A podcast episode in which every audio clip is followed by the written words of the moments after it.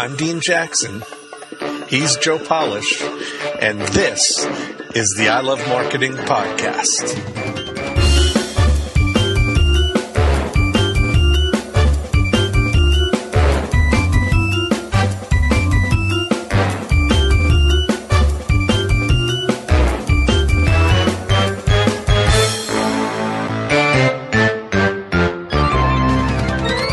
This is Joe Polish, and I am here with Mister Tony Hsieh, C E O of Zappos dot com. And in case you haven't noticed, behind Tony and behind me, you will see things that say Zappos dot com. If you've never bought anything from Zappos, go visit the website after you're done watching this interview. Anyway, how you doing, Tony? Good. How are you? We're, I'm great. I'm great. We're here in Vegas, yeah. Your headquarters. Thanks and, for uh, coming out. Yeah, thanks for sitting down. And you're going to speak at my conference this year, so a lot of people watching are going to see you live. Uh, but what I want to talk about today is how have you built this uh, this organization called Zappos? It's everywhere. I mean, even when I went to the airport today and I was flying out to Vegas, um, it's there at the bottom of the bin. It says mm-hmm. Zappos dot com. What does Zappos mean? I just want to kind of get this out of the way. Where'd you come up with the name? Uh, so I actually joined Zappos about two months after it started, and uh, the original name that the founder had come up with was Shoesite dot com, uh-huh. because the original idea was let's just sell a lot of shoes online. And um, he was looking for an investment and basically realized that calling it Shoesite dot com was kind of like calling a store store. Right. And so not we wanted, real, not real sexy. yeah, so wanted to come up with something that didn't really mean anything. And uh, so the Spanish word for shoes is zapatos, and so he took out a couple letters and added a P. And Zappos was born. There you go. Okay, so how long how, how long has the company been in business now? Uh, we actually just celebrated our ten-year anniversary, awesome. uh, just June first. Wonderful. Now, um, people will typically maybe think of Zappos as, as a shoe company because from the very beginnings, but what would you prefer people actually think of Zappos as? I mean, what's your vision? Yeah, so uh, our vision, and internally we really think of ourselves as a service company. That's really what we want the Zappos brand to be about, just the very best customer service and customer experience. And yeah, hopefully ten years from now, people won't even realize we started out selling shoes online. And in fact, today we actually sell clothing, bags, kitchenware, housewares, and cosmetics, and so on. So um, yeah, yeah, we really just want the brand to be, uh, it, actually it doesn't even have to be limited to online. We've had customers ask if we would start an airline, for example, and I wouldn't rule that out twenty or thirty years later down the line. Actually, I hope you do start an airline because the airline industry is terrible, and so we need like customer service in the airline business. One thing, you know, I, I've done trips uh, to Necker Island with Richard Branson, and one of the things I said to him is that the, the, mo- the motto in the airline industry is we're not happy till you're not happy. And that's basically sort of the theme with, I think, a lot of businesses. And I actually have to give Dan Sullivan credit. He's the one that originally said that statement. But nonetheless, you're so focused on customer service. Um, what, what's your definition of customer service? Uh, I think it's everything. It's really more, I guess, just about an attitude and, and then the ability to actually help a customer and, and go above and beyond. So for us, it's kind of evolved over the years. Originally, it was just let's make sure we just uh, wow the customer and go above and beyond. And that's all we care about. And then just over time, we realized that part of our culture and therefore part of our brand is really about being really human and personal. And so there are some places that maybe from a process point of view, it's a decent customer experience, but we really want to connect with our customers and our employees on a really personal level. Internally, we use a term called P E C, which stands for personal emotional connection. Gotcha. What, what I'm going to do right now, I, while I was in the airport, I, mm-hmm. I was thinking, what could I buy for you? And mm-hmm. so I, I purchased this item. It's a uh, a scorpion uh, banana flavored lollipop. So um, I just wanted you to have that. Wow, I didn't know these existed. I'd been looking all over for one. Right, right. And while I was thinking you were looking for one, this is the Arizona Rattlesnake Eggs bubblegum. So that's well, that's you. for you also. So just please, this, on behalf of myself and all of our viewers, those are our gifts. Anyway. Um, now, I'm going to get the bio out of the way. I'm going to read something okay. here. This is, other than maybe some stuff out of the Zappos culture book, which I may read something out, just for our viewers. Tony Hsieh, spelled H S I E H. Do people always mess up your name? Uh, yes. What do they usually um, say? Uh, they'll... Hsieh? Hsieh, say, say. I, I, I've heard a hundred different things. Okay, well, we'll we'll stick with you. Hsieh. Just call me Tony. Uh, okay. Tony originally got involved with Zappos as an advisor and investor in nineteen ninety-nine, about two months after the company was founded. Over time, Tony ended up spending more and more time with the company because it was both the most fun and the most promising out of all the companies that he was involved with. He eventually joined Zappos full-time in two thousand. Under his leadership, Zappos has grown gross revenue sales from one point six million dollars in two thousand to over one billion dollars this year by focusing relentlessly on customer service. Tony focuses on continuing to grow the business at a rapid pace while maintaining the culture and feel of a small company. Prior to joining Zappos, Tony co-founded Venture Frogs with Alfred Lin. Venture Frogs is an incubator and investment firm that invested in internet startups, including Ask Jeeves, Tell Me Networks, and of course, Zappos dot com. Prior to Venture Frogs, Tony co-founded Link Exchange, an advertising network that was successfully sold to Microsoft for two hundred sixty-five million dollars in nineteen ninety-eight. So that means you actually had some money laying around. Uh, for the investments, yeah. Good. All right. So you met Alfred Lin, who's your C E O, C F O, in college uh, when you were running a pizza business. And is it true that he was your number one customer? Is that really true, or did you just yep. make that up? No, he was. He, he even had the frequent pizza diners card. And uh, that's, really? Yeah. You had a frequent pizzas diners card at your pizza place? Just for Alfred. Really? Yeah. That's fascinating. All right. Well, does he still eat a lot of pizza?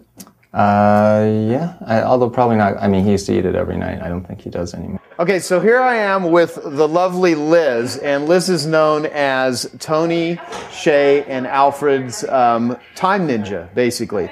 Some people would refer to, you know, people that assist them as assistants, but she's a time ninja. So what do you actually do here at Zappos? Um, I help Tony with the, you know, the day-to-day scheduling, setting up, helping with meetings, doing some correspondence, and a lot of times I'll help out if, you know, people like Joe come in and, you know, want a chance to talk to him. I'll help set sort of that thing up. Um, I just do a little bit of everything all day long, and I work very closely with Jerry. Um, he's my... He's my go-to guy, and I'm his go-to girl, so we work together very closely. Yeah, and th- she actually set this interview up with uh, Tony, so you're awesome. Now, Jerry is known as the mayor here at Zappos, and what Jerry's going to do is just literally take you through a tour of this and show you and point out what everything is and how it works, because he takes people through Zappos all the time and explains how this billion-dollar company works. Our founder, Nick Swinmurn, was looking for these pair of shoes in a mall in nineteen eighty-eight, ninety-eight.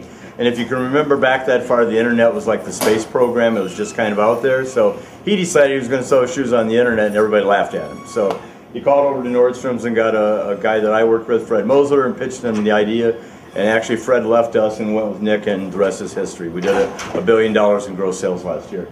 We're number twenty-three in the Fortune one hundred best companies to work for. We were actually the fastest new company to get onto the list. How many employees does Zappos currently have? We have about thirteen hundred employees, and about half are here in Las Vegas, and the other half in Kentucky. thirteen hundred? Okay. Yeah. And uh, do you pay them more, less, the same as, or how do you actually, what, what sort of the structure of how you it's, run this uh, billion for, dollar business? Yeah, for entry level, it's roughly at or maybe slightly above market. And then uh, for the very senior level people, it's actually uh, below market. And our Our whole philosophy is we really want to make sure that people are fairly compensated, but we're not trying to lure people in by paying them exorbitant salaries. We really focus on the company culture here. Okay, so, well, you were recently on the on the cover of Inc magazine, and in that article you talk about how um, you pay people a couple thousand bucks to leave after you've hired them for after a couple weeks, I believe. Yeah, so, talk about that. Yeah, so everyone that's hired here in our Las Vegas office, doesn't matter what position, you can be an accountant, lawyer, software developer, goes through the exact same training as our call center reps. We call it our customer loyalty team. And uh, you know, part of that is going over company history, our philosophy about customer service, uh, and and then actually take spending two weeks taking calls from uh, customers. And our whole philosophy is, if our brand is going to be about customer service, then customer service should be the entire company, not just a department. So in terms of the offer we make at the end of the first week of training, we basically tell everyone, you know, we're going to make you an offer, uh, and here's the offer. We're going to pay you for the time that you've already worked, plus an extra two thousand dollars bonus to quit and leave the company right now. And that's actually a standing offer until, I think, six or seven weeks down the right. line. Uh, and, and the reason for that is because we don't want people that are here for a paycheck. Uh, there's plenty of other call centers here.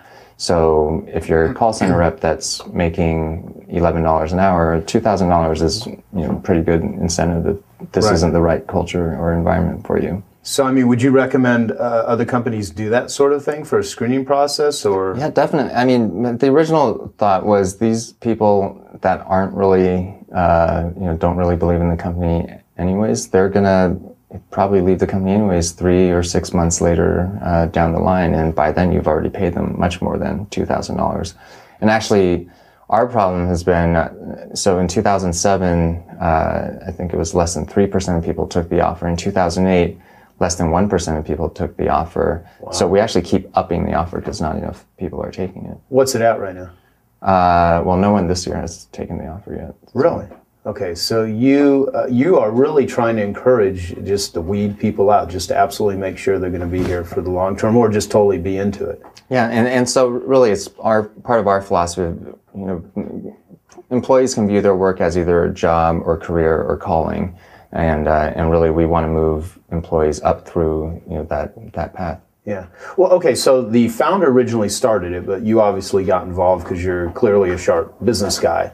But at the same time, I mean, you have uh, you know, thousands of business opportunities presented to you. Why, why did you pick this one, and what's the secret sauce behind it? I think uh, it was just the people. The the people that were around were fun. They were people that I would actually hang out with, you know, even if we weren't in business together. So, well, let me talk about that, because I think that's that's sort of an interesting statement. Um, so what what are your thoughts about, you know, not? I've heard a lot of C E Os, you know, don't become friends with your employees, don't hang out with them socially, you know, keep a separation between personal and business. What are your what are your thoughts on that? I, I guess we take the exact opposite approach. Um, yeah, we. It's actually one of our questions when we interview people. How do you feel about Uh, socializing with coworkers? And if someone says, "Oh, I think, you know, I, there should be a separation. I'm not okay with that," uh, we we won't hire them. Really? Yeah. Okay. So you, you hang out with your employees and everything. Yeah. All the time. Yep. And yeah. and and actually, uh, when we do new manager orientations, we actually encourage the managers to spend ten to twenty percent of their time outside the office with their coworkers and T- ten to twenty percent. Yep. That's cool. Well, doing what? Whatever they want. Uh, yeah, so for different, I mean, it kind of just depends on who's in the group and what they're interested in, but for some people, it might be they go hiking together, for others, it might be happy hour, for others, uh, I think there's something going on with one of the departments where they're going bowling together, so it, it and then a lot of departments will mix it up as well. Well, do you go, do you go out drinking with your, your employees and stuff? Uh, yeah, we have, uh, many parties and celebrations here. And what? You know, I, I was. I have a confession to make. Really, the videos and everything here, Tony. This was. There were some people that were concerned. This is really an inter, intervention, and we wanted to just make sure that you're aware that we're going to kind of ship you off, and we're we've got a, a van waiting downstairs. All right. All right. So just kind of stay tuned. Um, well, what what are some of the biggest mistakes that people?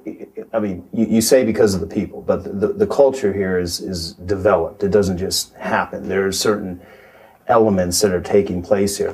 How instrumental are you, you know, the C E O, Tony Hsieh? I mean, you're the one that has built this up to a billion dollar a year business with your leadership, or I mean, how, because, uh, you know, people want to know, how did this happen? How did, how does he do this sort of stuff? So, I mean, if there is any process to it that you can explain, how responsible are you versus other elements? Yeah, I, I mean, I think most, the vast, vast, vast majority of it comes from the employees. And uh, I, I guess if you want to make an analogy, you know, if you think of employees and their ideas and and so on as being plants that you want to grow and, and so so on, like my role is not to be the biggest plant that they all aspire to or anything like that. I, I guess I view my role as Uh, architecting the greenhouse for where they where they grow. So it's really more about, you know, I spend my time thinking about, okay, how can we create uh, an environment, and how do we, what processes can we have where uh, really employees feel like they are not only have permission but are encouraged to just be themselves and let their true individuality and creativity shine. And that's true whether it's, uh, you know, talking to customers over the phone, because we don't have any scripts. We just want them to do what's appropriate for their personality. To, you know, as you walk around into our offices, you'll see the cubes are uh, decorated differently by different teams. And it's really, uh, and and I don't, I can't predict all the stuff that happens. A lot of times I'll walk by and be like, oh, what's, what's that? That's kind of interesting and new. And uh, what's what ends up happening is, uh, so we didn't always have all our, all of these cubicles or aisles um, decorated. It was more just one team decided to do it, and then the team next to them was like, well, we can outdo you, and then it just is very organic and, and just takes a life of, on, of its own. That's or, interesting. Yeah, or if you look at the conference rooms, uh, you know, during the tour, we have a conference room that's a log cabin themed and one, and that was, uh, you know, the the budget for that was uh, just a few hundred dollars, and it, so it ended up being a great thing where uh, employees, because they knew it was a small budget, and it's actually cost us less to do that than the normal T I improvement, right, you know, budget, that they basically uh, got together, and it was our outdoor team that that did this, uh, got together, and you know, they spent the weekend putting the flooring in and running around, like looking on Craigslist or going to swap meets to find all the parts to fit within the budget. And then that also ended up being a great, you know, team building thing. Well, you know, what I like to do uh, is to actually show some of the different rooms uh, to all the people that are watching us right now, and they can see some of the different elements. Well, uh, there's the log cabin themed room built by our outdoor team, and uh, there's the uh, this room built by the skate and surf team, and as you can see, it's literally a boardroom uh, with all the surfboards and, and skateboards in it. And uh, there's a our, our development team built a bowling alley here, and uh, our help desk decided to build a, I think, is it Rosie the Ro- Robot in the Jetsons? Am I pronouncing that? I don't even know. Did you not watch the Jetsons? No, unfortunately, I'm sorry, I did not. Uh, well, everyone else says yes, so. Uh, and uh, we have a room that's kind of a zen-like f- feel, and it's built by our comfort team. And this, we have another room that's built by our uh, China team, and so has uh, uh, kind of China theme to it. So uh, we have a room with, you'll see Polaroids all over the wall and a giant throne there. And actually, that's the office of Doctor Vic, and his job title is actually just coach. He uh, he's a life coach, and basically he, he's kind of like our own internal version of Anthony Robbins. He right. uh, gives motivational seminars and does one-on-one counseling for our employees for anything from uh, career advice, uh, financial goals, exercise, weight loss goals, whatever goals they want to set for themselves personally. He'll help them set them and then check in on them on a regular basis to uh, make sure they're progressing. This is actually Doctor Vic's office. He's not here right now, but we'll give you a little uh, history of what it is. So in the beginning, Doctor Vic's a chiropractor from Northern California. Nick, our founder, was going to him for an adjustment, and he said, I've got this great idea, give me twenty dollars. So Doctor Vic gave him twenty dollars, and then he gave him another twenty dollars, and he gave him another twenty dollars. So he's actually one of our first investors. Joe, we're going to have you go ahead and, and have a seat in the throne here, and we're actually going to take your picture. We have some crowns, and we have uh, tiaras both. Uh, whichever way you want, Joe. I think I will pick this one. All right, excellent. And there's a big ruby on the front there. Excellent. You're looking good. All right. So everybody gets one of the pictures here. Uh, now, do you, if he, if Doctor Vic got in a physical fight with Tony Robbins, you think he could take him? Uh, I don't think anyone could overtake Tony Robbins. Yeah, he's a big dude, huh? Yes. Yeah, he's a big guy. Anyway, I think if you went at the knees, I think you could get him down at least. Maybe wrestle him to the ground. Uh, what is your favorite room in the, do you have one? Uh, my favorite one is probably the log cabin themed one that our outdoor team built. What, what, what's your what's your home like? I mean, do you, do you carry the same sort of shenanigans to, uh, to uh, your house? A little bit. Uh, so I, um, I I basically have each of my guest rooms decorated at and themed after a different Vegas casino. So uh, when visitors come, I can just say, "Oh, you're staying in Mirage, or you're staying at the Hard Rock." Uh-huh. So it's very easy. Do you, I mean, what's it like being in Vegas, doing business in Vegas? Uh, Such a crazy town. Well, it's crazy on the Strip, and so most people don't really realize that it's completely different as soon as you get off the Strip. And uh, you know, off the Strip, it's like any other suburb. Um, It, and but it's nice that the Strip is always there if you need it. And so I personally don't normally go to the Strip unless there are friends in town or vendors in town. Right. Well, you know, like for instance, here is the Inc magazine that you were on the cover, and this is a fantastic article, and it's why everybody loves Zappos. Uh, how, how do you feel about being on the cover of a magazine? Uh, it's a little weird. Um, I was actually at an airport uh, a couple weeks ago and buying a water, and the cashier had it next to her, and, she, and then she looked at the magazine and looked at me, and she's like, "Oh, you know what? You look just like that person." That's so funny. What did you say? I you just nodded in. You don't strike me as a guy that's like bragging a lot and wanting to be real famous and out there, you know, swinging from the rafters or whatever the term yeah, is. Yeah, so, well, that's, I, yeah, I don't actually personally want to be famous, but I want, uh, I, I want Zappos to be famous. And I, I really enjoy uh, being part of building consumer brands because it's kind of like the best parts of fame without the worst parts of fame. Gotcha. Okay, well, what I'd like to ask you about is is building a brand. What, is, what does a brand mean? I mean, uh, I'm in the marketing business, my company, Piranha Marketing. Um, I'm very much uh, against uh, image uh, advertising just for the sake of getting your name out there. I very much like getting your name out there and getting a response back. And one of my favorite definitions of branding came from uh, David Ogilvy, which, uh, you know, fantastic advertising guy. Uh, who wrote Ogilvy on advertising? He said it's you know it's the personality of your product or service, what it is you do. Uh, what would be the Tony Hsieh definition of, of a brand? Uh, I guess there's a few different ways you could define it. One is uh, it's basically just a shortcut to uh, an emotion or a set of emotions, uh-huh. and um, you, you know it, I, I think it used to be that brands. Big companies could go around and say, okay, how do we, what do we want our brand to be? And then they could just broadcast it on T V and then that was their brand. Whereas today, brand is really no longer completely in the control of the company or the corporation. It's really just what your consumers or customers think of you. Like that's, that's your brand. So they're really in control of your brand. So, you know, we talked about the airline industry earlier in this interview, and the brand of the airline industry is bad customer service. Right. Not any specific airline, but the industry as a whole. And yet no airline set out to say our brand should be about customer service, bad customer service. So, you know, how did that happen? And it's because consumers talk to each other and uh, and then they form their own opinions and then they have an emotional, you know, response whenever they hear airline industry. Well, I mean, so you're clearly doing something here um, that is continually building this culture. And I mean, you even talked about in your culture book and in the article and stuff about, you know, the importance of of culture. What what does that actually mean? I mean, for an entrepreneur out there that's, you know, watching this right now, uh, you know, I want to put a, I want to create a great culture in my organization, in my business. W- what does that actually mean? Well, uh, for us, we've kind of formalized the definition of our uh, culture into ten core values. And so really our belief is that a company's culture and a company's brand are really just two sides of the same coin. And the brand is really just a lagging indicator of the culture. And so, uh, you know, you can get away with your culture going downhill uh, today or this year even, uh, but eventually it's going to catch up. In, in terms of how your brand is perceived. Did you, well, let me actually, I have this marked here.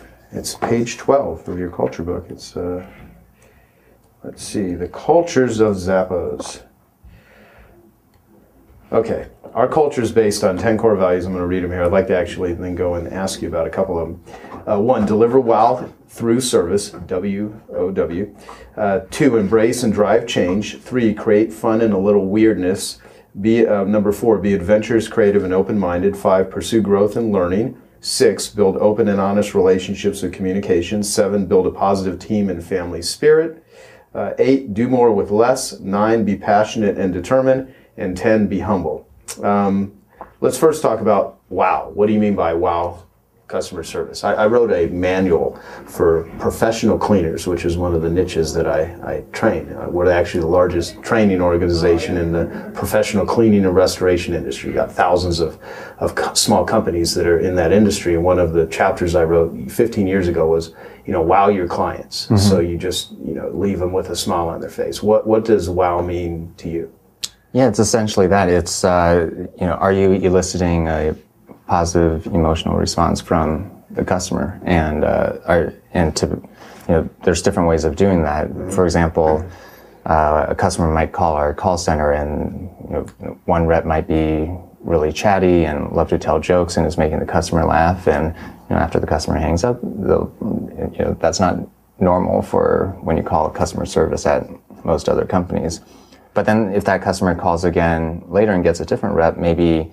That they uh, don't, you know, that rep is not a joke teller, but they're from the same hometown, and then they can bond over that, or they hear a baby crying in the background, and the other one's also a mom, and they can bond, you know, talk about and bond over that. And, you know, that's also very unusual. And, and, and so I guess at the end of the day, the criteria would be, is it story worthy? Uh, is it something that the customer is going to not only remember, but tell their friends and family about and have a, you know, a lot of uh, positive emotion associated with it? Well, well I, I want to break this down a little bit, because it's, uh, in order for someone to do something like that, have a baby or a dog barking in the background, and be, you, you know, to, to have that ongoing conversation and bond with people, they need to feel that they're not going to get in trouble. For so, do you have a company without boundaries, or is it like a self-imposed sort of no one really crosses the line, or how, how often does it get like over the top? Uh, I don't know if it's ever gotten over the top. I mean, I mean, we basically, that's part of our training. We're like, here are ways you can connect on a personal, emotional level with customers, and you know, you don't have to do these ways. And really, we want you to figure out your own personal way that works for you and your personality, and uh, and you know, and then they'll practice that and get better over time. Okay, so and you say you don't use scripts. Right. So um, have you ever tried to use scripts and just said we're done with this, or no? Right? It was just it's just always been part of our uh, I guess just general philosophy that it's pretty hard to give great customer service if you're scripted. Who do you get advice from? I mean, when you're trying to figure out, you know, what could I do here? I want to try something. I mean, uh, how do you how do you how do you take advice, and how do you implement things that you think would be worth trying? Um, I, I guess I really enjoy reading business books about all different topics. So, uh, you know, some are about marketing, some are about just uh, culture or organizational structure, and so on. And I. Personally, I, I guess I take a little bit away from each book, uh, and then also just like meeting lots of different people from all different backgrounds, not just the business world. And you know, there's something you can learn from from everyone. So okay. Those are probably the main ways. Well, th there's one here where, which is uh, okay. Create fun and a little uh, weirdness. All right. So I, I very much like the way this sounds. So what what does that mean to you? Uh, well. Our belief is that everyone's a little weird somehow, and so it's really more just a fun way of uh, saying that we recognize and celebrate each person's personality and individuality, and we really we want their true uh, personality to shine in the workplace, and you know, whether that's over the phone or uh, with coworkers, we just want people to feel comfortable being themselves. And then when people actually are comfortable being themselves, it's amazing how many creative ideas, you know, come out of that. Right, right. Do you think uh, most people in the workplace are very uncomfortable being themselves? If you had to look at most businesses, uh, that would be my guess. Yeah. But, well, of course. I mean, it's sort of like a loaded question. I think it's obvious. Uh, yes, Joe, but, I do think that. But you know, again, I don't know. But you'd think with as which as many people that are spending, you know, a third of their life working, how is it become? You'd think that more companies would be like Zappos. Well, why do you think they're not?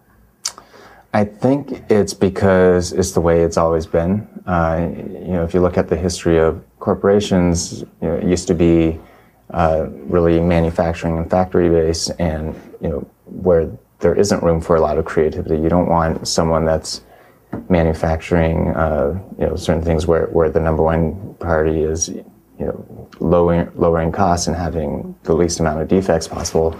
You don't want the guy there to just say, "Oh, I'm going to assemble this thing right. randomly," and uh, and so and so that made sense in, in in that environment. But we live in a completely different world now. But you know, the management practices, you know, it, their old habits are hard to break, I think. Okay.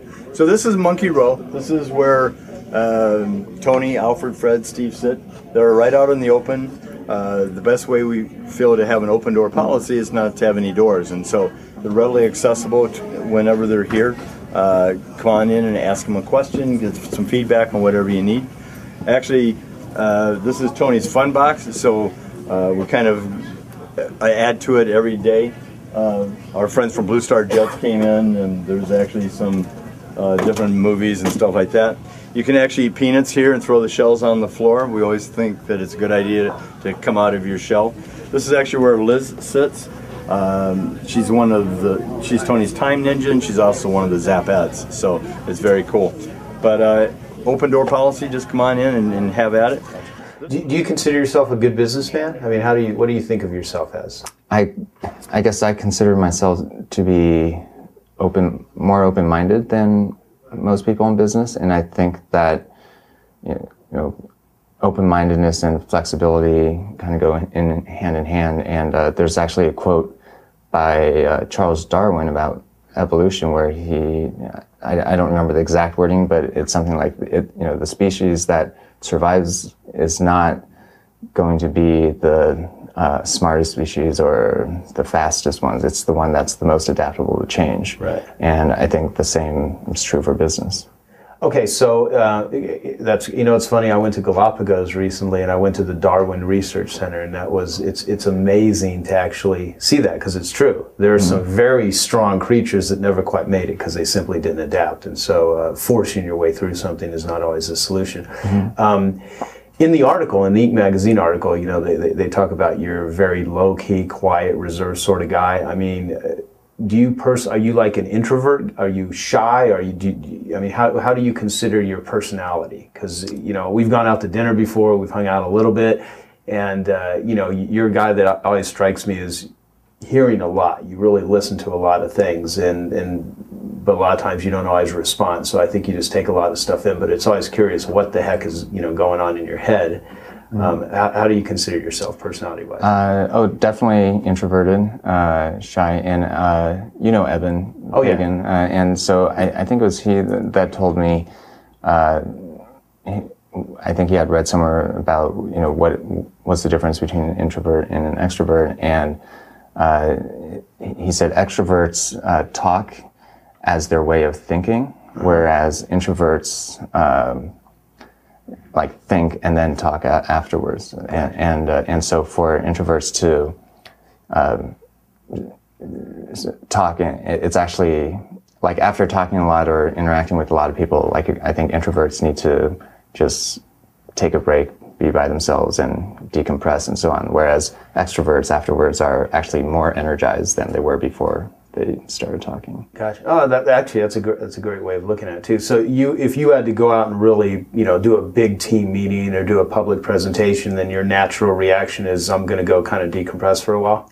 Yeah. So definitely after I uh, like when I when I go speak at, at your thing, I'll I'll definitely want like a half hour just to just to, chill and yeah. Well, no, the reason I ask about, you know, being introverted or extroverted is you're a guy that puts yourself out there a lot publicly. I mean, you've been on some, you know, major media, uh, you know, channels, news, interviews, uh, and whatnot, and you're, you know, you're a public figure.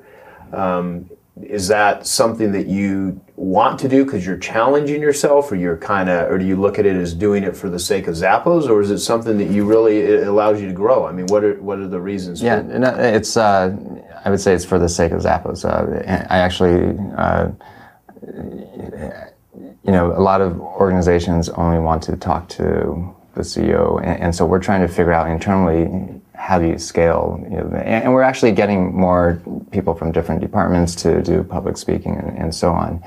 But um, it's definitely a challenge, and definitely, you know, one of the parts of the business I think is not scalable.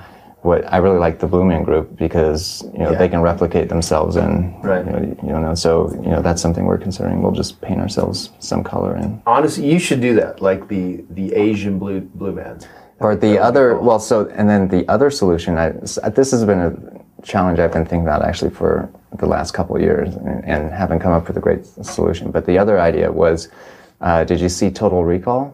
Yes. And uh, you know, the leader of the resistance or whatever was like, is this guy named Quato or Quattro or something, and but no one has ever seen him, and it turns out he's actually like this fetus that like comes out of someone's stomach, and you know something, but no one has ever seen him. So I was thinking that we could say, you know, our equivalent of Quato is uh, you know Zato is uh, someone that, and that's the true C E O, but he's, you know, camera shy, and then everyone can become a spokesperson for. Wow, you know, I'm so glad I, I mentioned the part about great fun and a little weirdness, because that is one of the strangest things I think I've ever. Watch the movie and it'll make much no, more no, sense. No, no, yeah, but I totally hear what you're saying. I mean, yeah, because the challenge is, okay, but this is good, though. So Uh, you've built a billion dollar a year company here. I mean, you're growing. This is a large organization. You're reaching, I mean, how many how many thousands of people are you servicing today that are buying stuff off of Zapp, as Zappos? Uh, we have uh, close to eleven million paying customers. Uh-huh.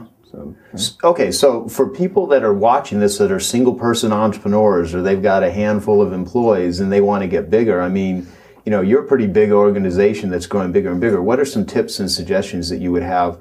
Because one thing that absolutely separates you from a, a lot of people, in spite of saying, hey, I'm, you know, an introverted guy. I don't, you know, always feel comfortable going out and talking. And when I publicly speak, I feel like decompressing. You're still a huge risk taker and you, you're still driving. So you're a big thinker. I mean, you think bigger than most people. I mean, is part of success in growing a business, uh, reaching lots of people, creating tons of value in the world, just uh, a combination of thinking bigger versus thinking smaller? Is it is it something else? Um, I would say probably the biggest thing is uh, is just patience, and and I don't mean patience as uh, as in. in terms of just, you know, sitting around and hoping right. something miraculous will happen. But really, when you're making decisions for your business, thinking long-term and thinking about what is actually going to make a difference ten years from now and what's actually going to make a difference uh, even two or three years from now. But I think most people get stuck in what's going to make a difference this week or this quarter or even this year. And, and you know, when you think longer term, the decisions you make uh, end up being very different. And so things like culture, for example, if your culture uh, you know, suddenly goes downhill tomorrow or suddenly improves tomorrow, you're not going to see the effect this quarter or this year even in terms right. of your uh, bottom line. Uh, but two or three years down the road you will. And same thing with customer service. If uh, if we hypothetically stopped answering our phones and fired everyone in, in our call center, that would actually have a huge gain in our profits for uh, two thousand nine. I don't think it would hurt our top line revenue. We'd still do over a billion in gross sales, but two or three years from now, then we'd start feeling the effect. So I, th- I think the biggest thing is just how um, ha- how long term are you thinking? Gotcha. Oh, so, so for uh, a, a new business owner out there starting out, um, what suggestions would you give them to give them the highest possibility of success? I mean, what are some tips, advice that you would say? Uh, I'd say the number one thing is figure out what you would be so passionate about doing that you'd be willing to do it for ten years and not make a dime. Interesting. And uh, you know, chase that vision and that passion, and uh, you know, the, instead of the money, because I, I think a lot of entrepreneurs, you know, f- fall in love with the idea of like money is the end goal, and when that is the end goal, that kind of mentality actually prevents you from becoming a great company. Well, you, you've, you've been studying a lot lately um, about happiness. I mean, you're public about that, um, and that, you know, money doesn't provide. I, I believe that a lot of things that can be purchased and that money gives you access to can put a big smile on your face. That could, you know, bring some levels of happiness, but it can't buy true friends. It cannot, you know, get you your health back if you let your health deteriorate. Uh, but you're really big on this whole concept of just feeling good and, and being happy. I mean, what what are some things that you can speak to about that? I mean, that seems sort of like a, you know, some people might say that's sort of a weird thing for a C E O of a billion dollar company to be one of his mm-hmm. primary focuses is happiness. Uh, well, I, it makes sense from a business perspective, because if you can make employees happy and customers happy, then, you know, employees are going to be more productive, customers are going to be more loyal. Uh, so I don't think it's really, I mean, I think every C E O should be thinking about how to do that. Um, but it's, yeah, it, what's interesting is, you know, there's uh, a couple great books. There's uh, Good to Great uh-huh. uh, by Jim Collins, and there's also Tribal Leadership. And both of those studied companies, uh, different types of companies in different industries, and looked at what separated the great companies from just the good ones.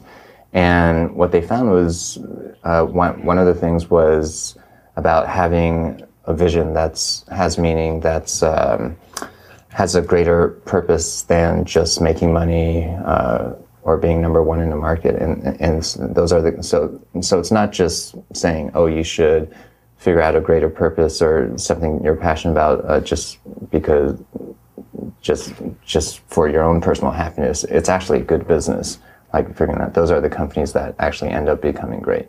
And on the whole science of happiness thing, like research has shown that the same thing is true on the personal side. If you believe that you're leaving, leading a uh, meaningful life that has, you know, higher purpose, and there's uh, you're part of something that's beyond just focusing on you yourself, uh, it actually, it, the research has shown those people are actually happier.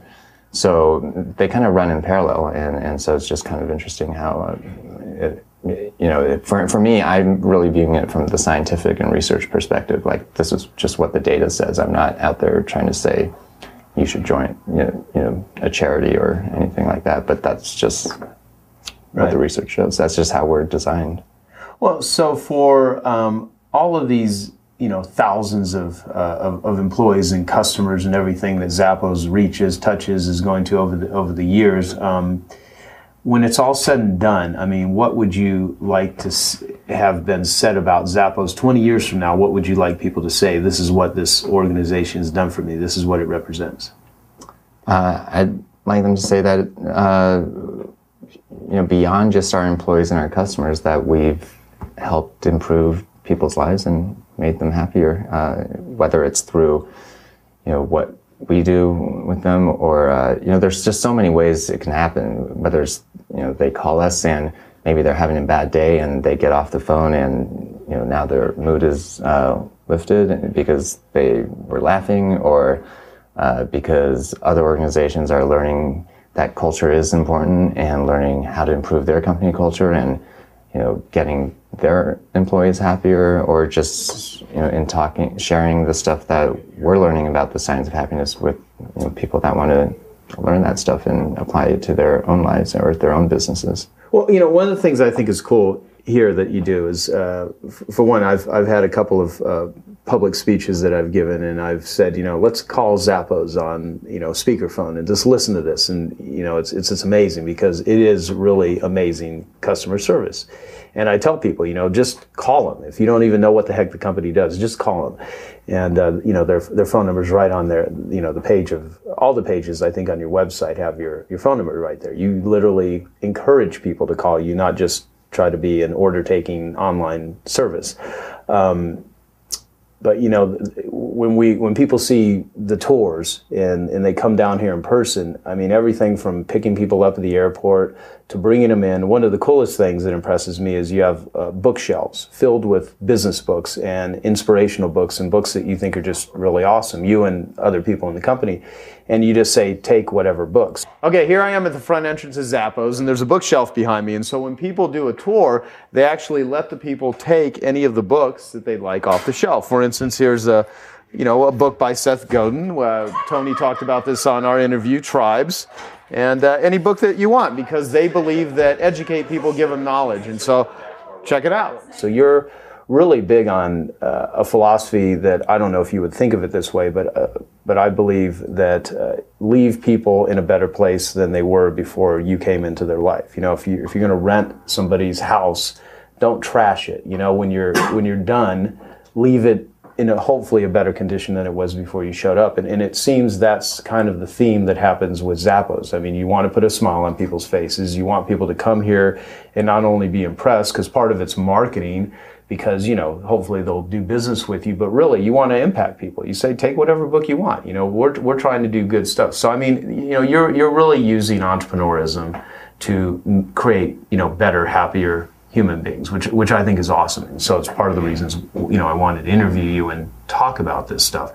Uh, if someone has not done that before, uh, I asked you first, if you were at a, a, you know, started business, what would you do? If you're already in business and you're kind of just not at all happy with it, it's frustrating, you're at a place where you, you, you're just not where you want to be, what sort of advice would you say to that person? Do they need to step back? Do they, I mean, what what sort of actions would you suggest that they they take?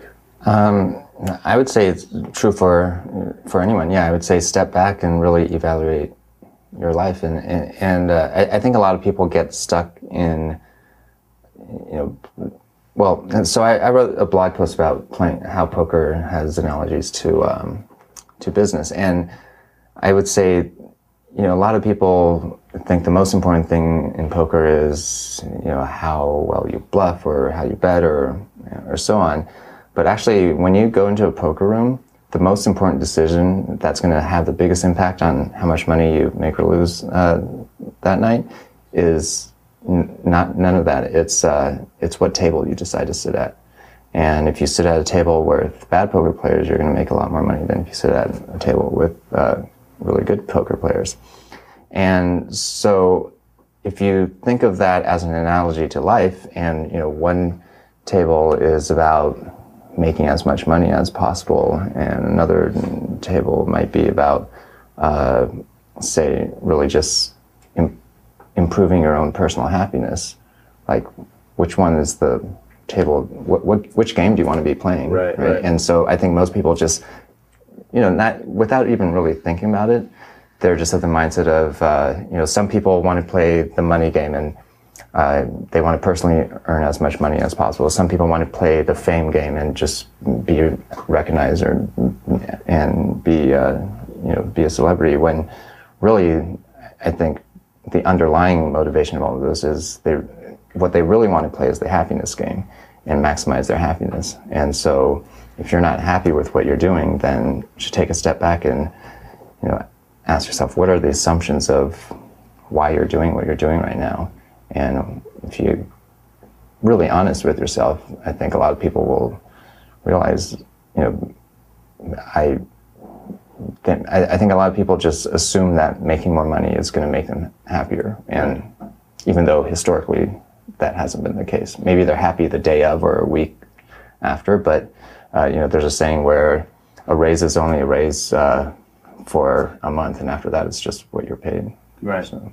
No, it's like anyone that's ever went out and bought a, like, you know, what they think is the most amazing car in the world. You know, there's a there's a probably a couple of weeks where you're like, yeah, this is really cool, then it tends to go back to uh to normal. Yeah, and, and, and the research actually supports all this. So they've done lots of studies, and basically what they found is money actually does affect your happiness level uh, when you don't have enough money to have your basic needs met, like food and right. shelter and so on. But once your basic needs are met, uh, really any incremental amount of money does not, like they've measured it, you know, different income levels and so on, and it actually does not make people happier. Yeah, so the key is, as long as you're not in total struggle survival mode, once you've gotten to that level, the amount of uh, impact is incremental at best with more money. Or even none at all. Yeah. Okay, so um, but that's a very hard concept to. I mean, even you and I might rationally understand that, but it's still, you know, I think emotionally we're very tied to the just thinking more is better. I, I, I absolutely agree. I agree. I mean, if if we were to, you know, sit in front of a room of people and say we've got, you know, a million dollars in this hand, or we've got a book on how to, you know, make millions and millions of dollars, or just how to be happy. You know, but you got to learn it. You got to put time in understanding it. You got to develop practices in your life. You know, most people are just going to take the money. They're not going to say, "Oh, well, let's do that." Mm-hmm. So it, I think, yeah, just understanding. But they've done so many studies on lottery winners where, you know, you look at their mm-hmm. happiness level right before winning the lottery, and a year later, and it's the same or even lower. And and actually, the reverse is true too. You know, people that are dismembered or are, become blind uh, a year later, they're uh, just as happy as they were before that happened. Which. But I bet if we, you know, asked your viewers to, how many of them would be willing to go blind for the rest of their lives? Probably no. Yeah, wouldn't get many takers. Be, yeah, yeah. It wouldn't be a good thing. And I wouldn't do it either. And, and so that's interesting, right? So I don't well, think either of us it. would do it, even though we know the research has shown that's not going to affect our happiness level. Well, the, the key, the, you said it earlier, though, it's, it's about adaptation.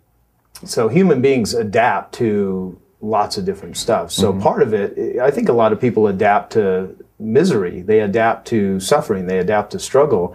And I don't know if people really consciously adapt to becoming more happy. I mean, I think you really, in because you say we, it's just been the way it is. I mean, there's a lot of cultural influences that cause companies and individuals to kind of be the way they are. And I think you almost need to break away from what everyone else is doing and kind of create your own thing, which is exactly what you're doing at Zappos. I mean, you're complete opposite of how most companies run, and, you know, look what's happened so far. Yeah, and, and but, you know, there's people where, you know, their assumption might be, oh, I have to, uh, you know, make so much money to so that I can one day go travel around the world. And you know, there's a great book, uh, Four Hour Work Week by mm-hmm. Tim Ferriss, where you know he basically woke up one day and realized if that's what I want to do, I should just go do it, and I don't need a lot of money to be able to do that. Tim is not a very happy guy, though. I don't really like him. No, I'm kidding. No, he was just, uh, we were just hanging out two weeks ago. I went. I spent mm. nine days with him on vacation in Vietnam. So mm. yeah, Tim's Tim's got some very good insights. The book is is fantastic. I've actually interviewed him before. So, you know, we we were talking before the cameras were rolling uh, about relationships, and you had some insights on that. So, what are your thoughts? Well, I, you know, for for us. I, I just think it's interesting. There's a lot of analogies between personal and business and what, what works on mm-hmm. in each. And so, you know, our whole philosophy at Zappos is we want to hire for culture, and that basically breaks down into we have these ten core values, and we want people that basically have the same personal core values, and that's what we that's how we interview people, and that's what we hire for.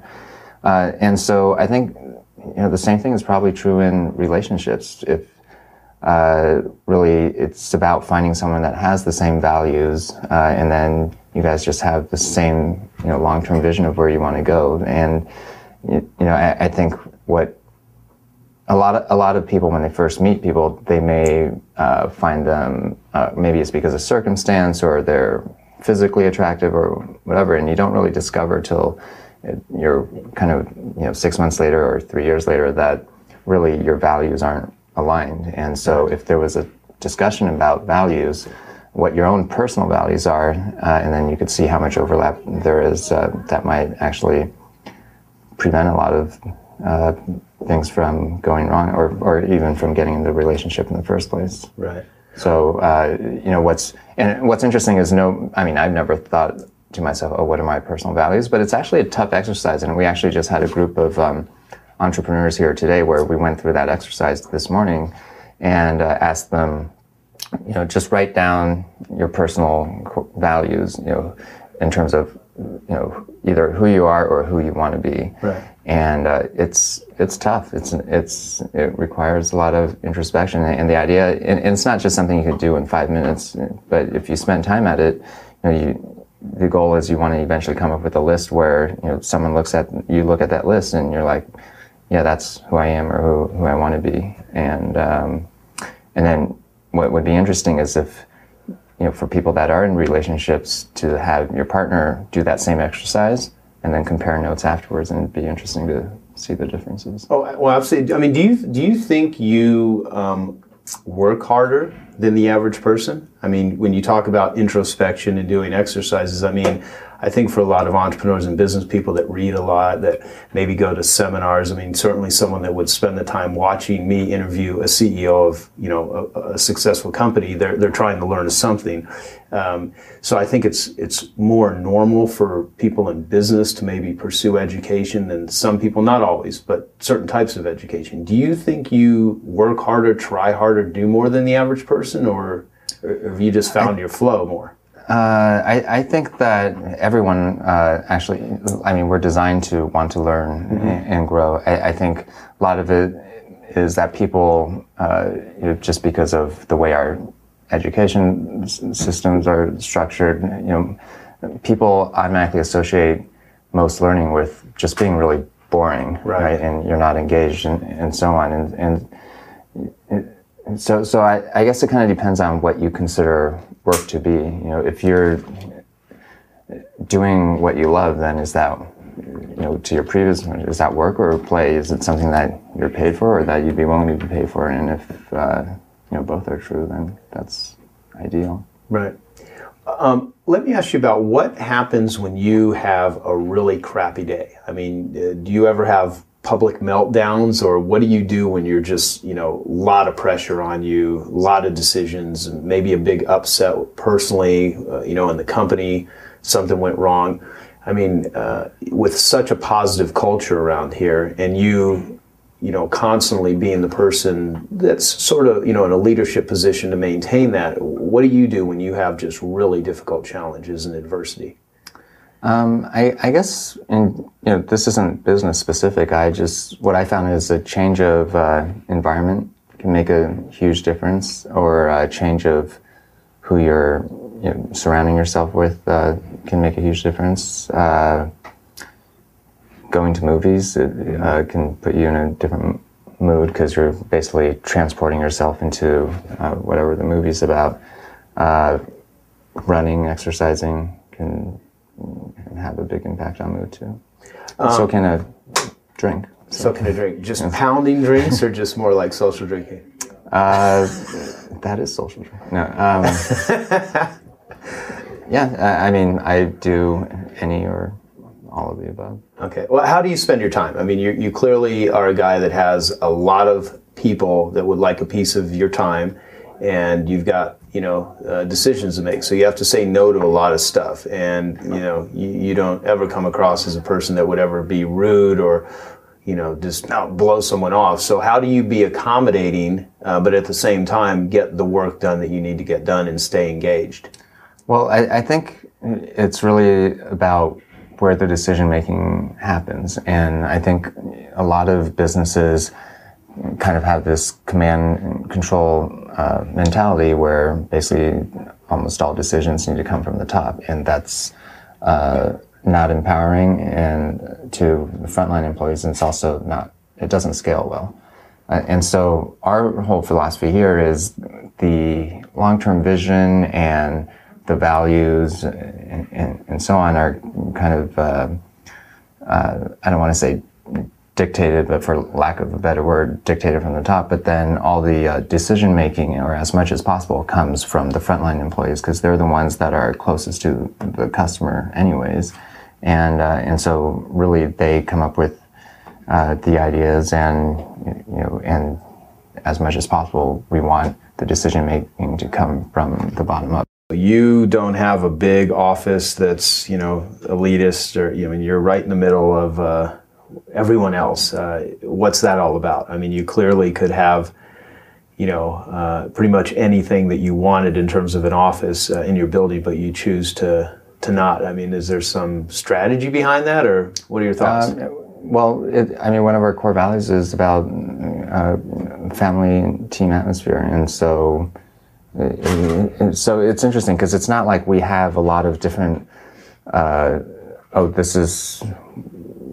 There's some, you know, s- secret reason why we did this or did this or this. Like it all comes out of our core values, and that's kind of the beauty of the core values is that you can really, you know, if I asked you, knowing what our core values are, is having a corner office and uh, where you're away from the employees, more in line with our core values, or having a desk where you're amongst the employees. Uh, it's, I mean, every employee anywhere can, or even non-employee can say clearly having a desk that's with everyone is more in line with our core values.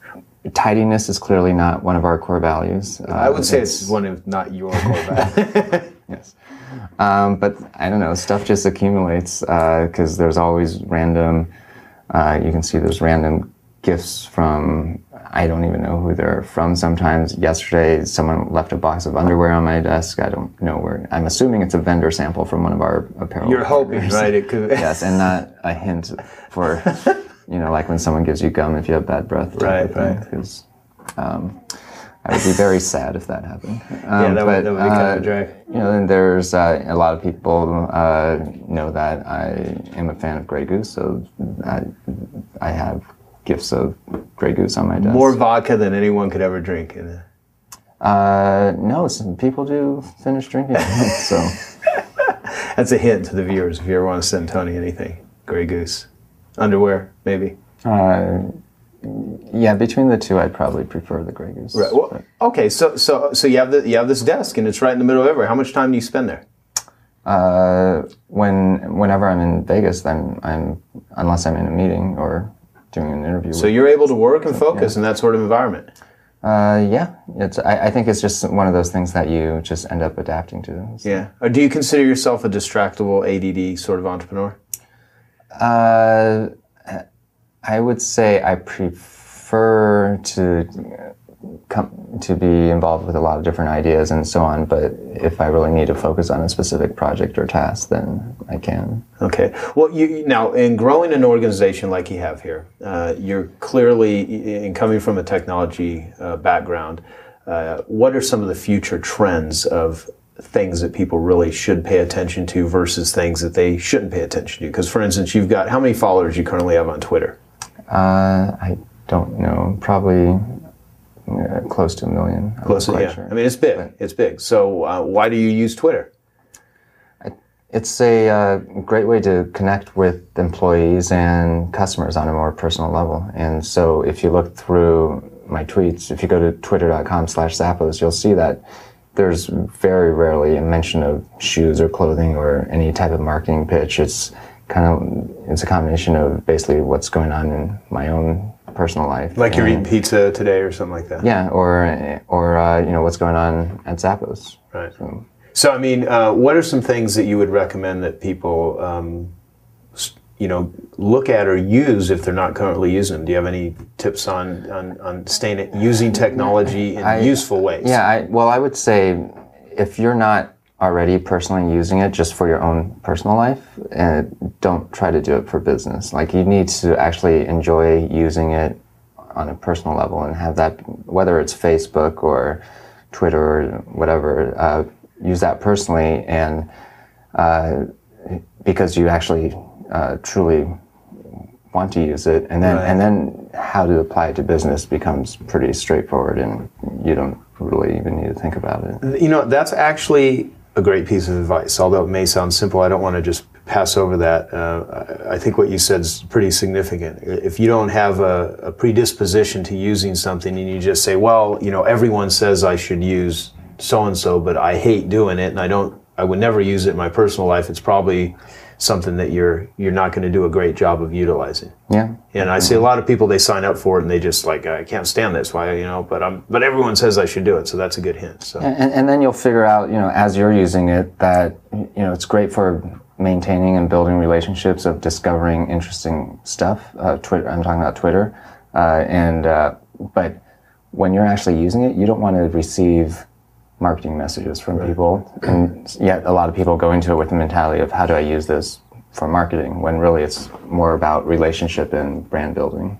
So a couple of years ago, Tony sent out an email about what he really wanted the company to be, and his original company, Link Exchange, got to the point where it wasn't really fun to come to work every day. So he sent out thirty-four different ideas, and the team actually boiled it down to our ten core values. And so this is what drives the business. This is what keeps us going. Um, we don't ask anything hard of anybody.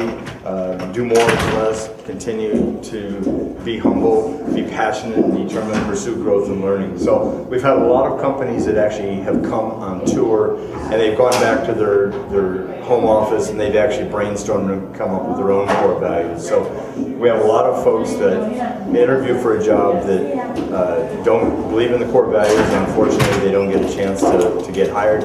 And then we have people that for some reason kind of get off the, the track and don't believe in the, the core values or practice them, and then we ask them to, to go into their next job. So it's a great equalizer. It's in our core, it's in the culture book. You get a, uh, a chance to take a look at them, and then uh, we um, just again thank you for coming to visit Zappos today.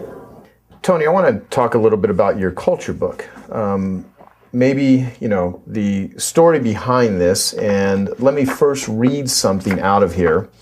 Uh, this is from one of your employees, uh, Abby M.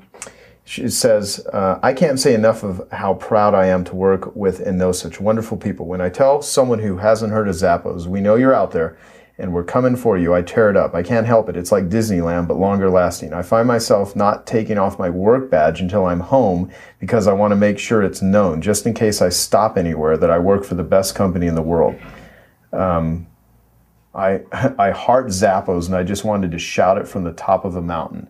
And then another Abby says, Zappos is the best thing that has ever happened to me. And then it goes on to tell a story. I mean, those are, you know, these are not normal things that you hear from someone at work. I mean, you know, usually they're wanting to rip the uniform off, get away from work, escape, and, and work as drudgery. And here, you know, you've got an entire, you know, culture book where you have every person that works for you that uh, is writing, um, you know, awesome things.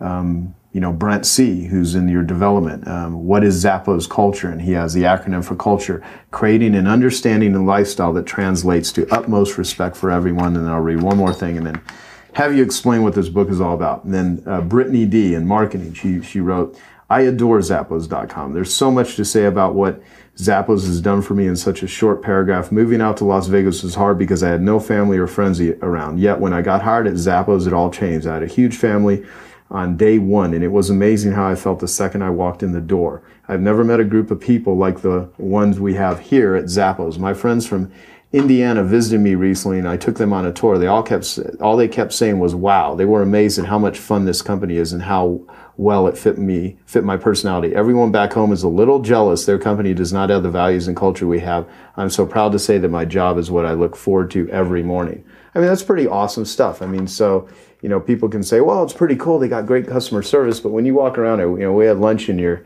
cafeteria today. And, um, you know, I can't, we must have had half a dozen people that came up and literally addressed me by first name. How you doing, Joe? You know, are things going, well, you having a good day? And so it's, it's like totally ingrained here. Um, but you documented it. And you literally got feedback from everybody, and you put a book that you now distribute, which I imagine is a great marketing piece, but at the same time, it tells a story. So explain this. What is this culture book all about? You so uh, yeah, it's something we put out once a year, and it's literally that. I just email all our employees and ask them uh, to write a few paragraphs about what the Zappos culture means to them, and except for typos, it's unedited. So it includes the good and the bad, and uh, it's organized by department, so you can see how the warehouse culture might be slightly different from the accounting culture, for example. And we're actually about to come out with our fifth edition of it, and we use it to give to prospective employees or even customers, vendors, who basically, you know, it, it's it's one thing for a co- company to say, oh, this is what our culture or core values are, but, you know, it's if you read through all of them, and you know, the expectation isn't, it's close to five hundred pages. You're not, you're probably not going to read through all five hundred pages, but, you know, once you read through a bunch of them, you get a pretty good sense of what our culture is like here. Right. Well, and, uh, and what I like is you're, you're giving all of your people here an ability to voice what it is they think and then have it documented. So I think it's it's incredible. And you have a section where you ask vendors yep. to write something in there. Um, I think it's a fantastic idea. Would you recommend people take this sort of concept and, and, yeah, and, and use? And we're, you know what, we're actually happy to send that out uh, for free to uh, anyone that wants a copy. Uh, just have uh, your viewers email, they can just email me, Tony, T O N Y, at Zappos dot com. And it's a physical book, so need their physical mailing address, and we'll send one out. Okay, well, do you personally check your email, or? I do. I uh, I get a couple thousand email messages a day, but I, a day, a day. But I I read all of them, and uh, I don't respond to all of them. But a lot of them are actually very similar, you know, types of questions, and so we have a team uh, that we actually call the C E O team that basically, if it's a common one, then I bounce it over to them, and they'll respond on my behalf. Okay, so you never... But it'll be clear that it's from them, not from me. Okay, so you, you never get yourself getting buried in emails, or maybe you do, uh, and you yeah, just deal with we it? Do. We all do, I think. Yeah, how do you, how do you... Let me ask you about that. I mean, how do you, how do you handle that? I mean, um, go on vacation, uh, or, you know...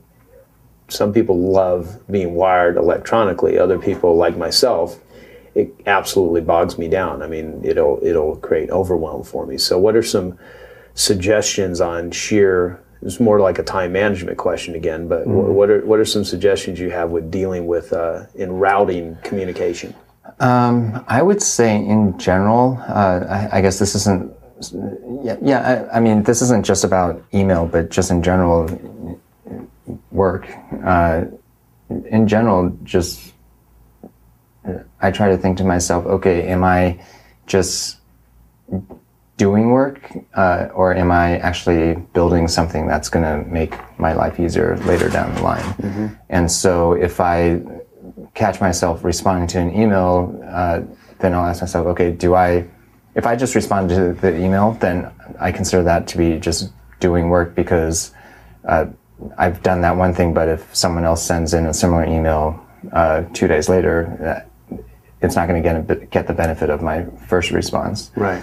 And so what I've done, and, and this has worked uh, pretty well for interviews, for example, whether it's with blogs or magazines or whatever, what I've generally done is I've said uh, I won't do any phone interviews or video interviews, so but you're special. Yes, I would. Um, so generally all my emails are by email, and what happens is the interview questions come in, and you know, a lot of times, many of them, or even most of them, are some are pretty much the same questions that other reporters or bloggers have already asked. Right. So then, the uh, team of people we have answering emails will respond, saying, you know, I'm responding on Tony's behalf, but you know, here is here are Tony's answers to your questions, and they actually are my answers because I've e- answered them before myself. It's not someone ghostwriting for me. And then there's a few questions that maybe haven't been asked before, so they'll email me, and then I'll respond to those, and then uh, and then they'll add it to kind of the database of all questions that have been asked before. So I feel good about responding to them because I'm actually building up that database as opposed right. to just, you know, okay, I've answered this one reporter, and you know, a year later I might be just repli- duplicating my work again. Well, you know, first off, that's fantastic because you're you're not taking personal time to duplicate efforts, but at the same time, you're giving someone what it is they're requesting in the first place. Right, so, and it's and it's you know truly me saying it because right. I had originally said it. That's awesome. That's awesome. I like that. So trying to think of how do you, uh, you know, how to, maybe it might be more personal to do that in video form as well. Mm-hmm. Um, so that's kind of an idea floating out there. I don't know whether we'll actually end up doing it, but then, you know, questions that come in, they could uh, literally, you know, the staff, the, you could even have people, you know, outsource staff do it, where they just copy and paste a video link right. to that one question. Well, the other thing that you can do for, because I'm asking you pretty dull, mundane questions that you probably get asked all the time, is you could like have someone take this video and they could post other people's faces over it, like one of those little, that, that would be an idea. Yeah, or pay for plastic surgery. Well, I'll ask you a question I don't know if you've been asked a lot. If if you had any superpowers, any in the world, and you had your choice of only one, what would it be? Maybe mind reading? My, yeah, that would be good. Uh, what are you most proud of that you've accomplished? That's a good question. Uh, I, I think just just knowing that what we're doing here at Zappos is not just about Zappos, it's actually affecting other people's businesses and their lives. So I get emails from people that say, you know, they came and toured our offices and Uh, you know, met with some of our folks, and you know, six months later, they've implemented a lot of those same things in their company, and now their company is on a very different path from where it was, you know, six months prior. Or um, I've gotten emails from employees that moved to, uh, say, New York two years ago, and uh, and then out of the blue, will email me and say, uh, even though they're no longer with Zappos and they miss Zappos. Um, They've taken our core values and adopted them as their own personal core values, and that that's really helped them personally. So. Right. Well, you're, you're speaking at my conference uh, this year, and uh, I've seen you speak twice. Uh, you're awesome. I mean, you really share. You have a great presentation, and I'm sure it's different every time because I don't ever see you like using you know, notes or anything. You just talk about what it is you do and how you do it. Um, but you're you have a thing called Zappos Insights, and you're now. You're such a transparent company, and what's really cool about the fact that you do tours here is you you don't hide things from people. You tell them, here's how we ship, here's you know how many orders we're doing, I mean, here's what it looks like, here's people on the phone. I mean, you let people come in and you know videotape it if they want to. Um, so uh, what are some, for people that are watching that would want to learn what it is you do, how, how you do it, how can they get a, how can they subscribe or become a member of some of these programs that you're doing that are now training people how to run a company and build a build a culture? Yeah, so there's a few different things you can do. One is, uh, I mentioned get the culture book, uh, mm-hmm. uh, and that's free. I, and then uh, you can email tours at Zappos dot com, uh, and we give tours Monday through Thursday, so next time uh, you're in Vegas, it takes about an hour, and it's a lot of fun, and we uh, will basically, you'll meet every department briefly. And then the third thing, which is what you're talking about, is called Zappos Insights. So if you go to w w w dot zappos insights dot com. Uh, there's some free videos there, but basically it's a monthly subscription service for forty bucks a month, and it's uh, it's a combination of uh, just getting uh, inter- interviews with different people, you know, the heads of uh, H R or merchandising or whatever uh, people are interested in, and getting those questions answered in video format. Uh, we also have a lot of authors and uh, other entrepreneurs and businesses come that we interview and put on there as well. And uh, and then also it's meant to be kind of a um, really like a, I guess, sort of a Q and A consulting service as well. So if there's a question where you didn't see answered in a video uh, that you'd like to ask, then just ask, and then we'll find the most appropriate person in Zappos to answer it. Sometimes it's me, sometimes it's the head of some other department. And then that answer is shared with the entire community. So the idea is we'll build up more and more uh, knowledge and videos over time as uh, the community grows. That's fantastic. So, I mean, did you ever think of yourself that you'd one day be a teacher, or did that's something you kind of uh, it just sort of fell into in the process of building a fun-based culture with a bunch of wackiness? Well, I, I think it was, it actually kind of evolved from, you know, we're doing tours so often, there's sometimes... We have companies like Southwest Airlines or Lego come, and they actually spend an entire day or two here with mm-hmm. us and with all the different departments. And they'll spend a couple hours with recruiting, a couple hours with our customer loyalty team, and so on. And uh, we realized that, you know, all this, we're, we're doing it anyways. We might as well videotape it and put it online for those that can't afford to make the trip out to Vegas. And then the other part of it is we have a lot of different training classes for our own employees to help them progress to the next level, leadership classes, management classes, and so on. And we want to, since we're doing those anyways, we want to videotape those and then make those available through Zappos Insights. Awesome. Now, a couple more questions I want to ask you. Uh, what keeps you awake at night? If you do ever stay awake at night? Probably the number one thing is just thinking about how do you stay ahead of the curve so that our culture doesn't go downhill. And, you know, it, it takes active planning and, and management, and um, most companies don't pay attention to that, which is why most company cultures go downhill as the company grows. Uh, so with, you know, at the time we're doing this interview, there's a lot of, uh, lot of unemployment in the United States, uh, you know, recession, a lot of, a lot of people are struggling, a lot of entrepreneurs trying to make it. Uh, any advice you would give Uh, for people that, that are out there? Um, I mean, obviously you employ lots of people and you, you offer a, a great service uh, to, to thousands of people. Uh, I think it's actually, I think it's actually one of the best times to start a business or grow your market share. Mm-hmm. Uh, it's, it, you know, the, it's easier to find talented employees. Uh, it's, you know, for office space or rent or whatever, it's, you can get better deals. You can get better deals from suppliers, vendors. Uh, other people are afraid of starting businesses, so it's less competitive. Um, it's really, I mean, if, if I had a choice between, you know, starting from scratch in a recession environment or in kind of like a crazy, you know, like in the dot-com, uh, early dot-com days, I would definitely do it in the recession environment. Okay, Tony, so what's uh, what's next for you and for Zappos? Uh, so I, th- I think for us, just because we're building the Zappos brand around the best customer service and customer experience, that the cool thing about that is really, it's it's kind of like Virgin, where the number of businesses we can get into is unlimited. So for me, like, I'm definitely an idea person and love coming up with new ideas for uh, for business concepts, but really Zappos is a great platform for almost any business concept that I might come up with. So it's just, it's it's your home. It's the place you're gonna you're gonna work out all your creativity.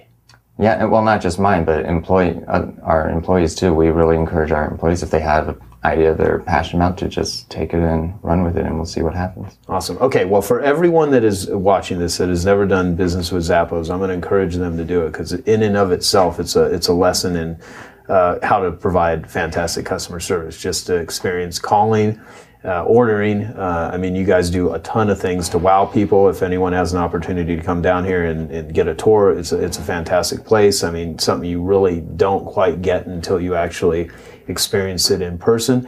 Um, so for people that have never bought anything from Zappos, Uh, I'd like to do a plug for why they should do that. I mean, what, what, what, out of all the different places that people can buy things, why should they buy stuff from Zappos?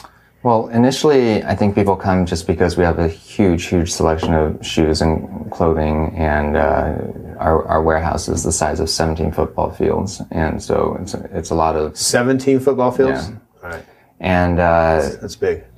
Yeah, and I'm not talking about, you know, the uh, leprechaun football fields, like human-sized football fields. Right. And uh, and it, and so a lot of people initially, they're like, oh, I would never buy shoes online, or I'd never buy clothes online because of fit issues. But it's free shipping both ways. And so that's actually our business model. And uh, the shipping back and forth is just just how just part of the service. So a lot of people order ten different pairs of shoes, try them on with ten different outfits, and then ship back the ones they don't like, and they have three hundred sixty-five days to do so.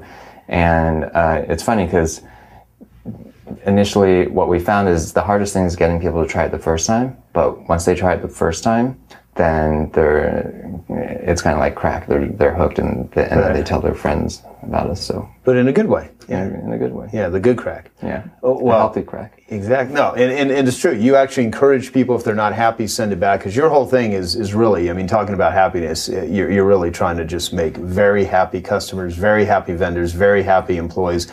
And that's what's allowed Zappos to grow to the level that it has. So you're, you're doing an absolutely fantastic job here. Very impressive company.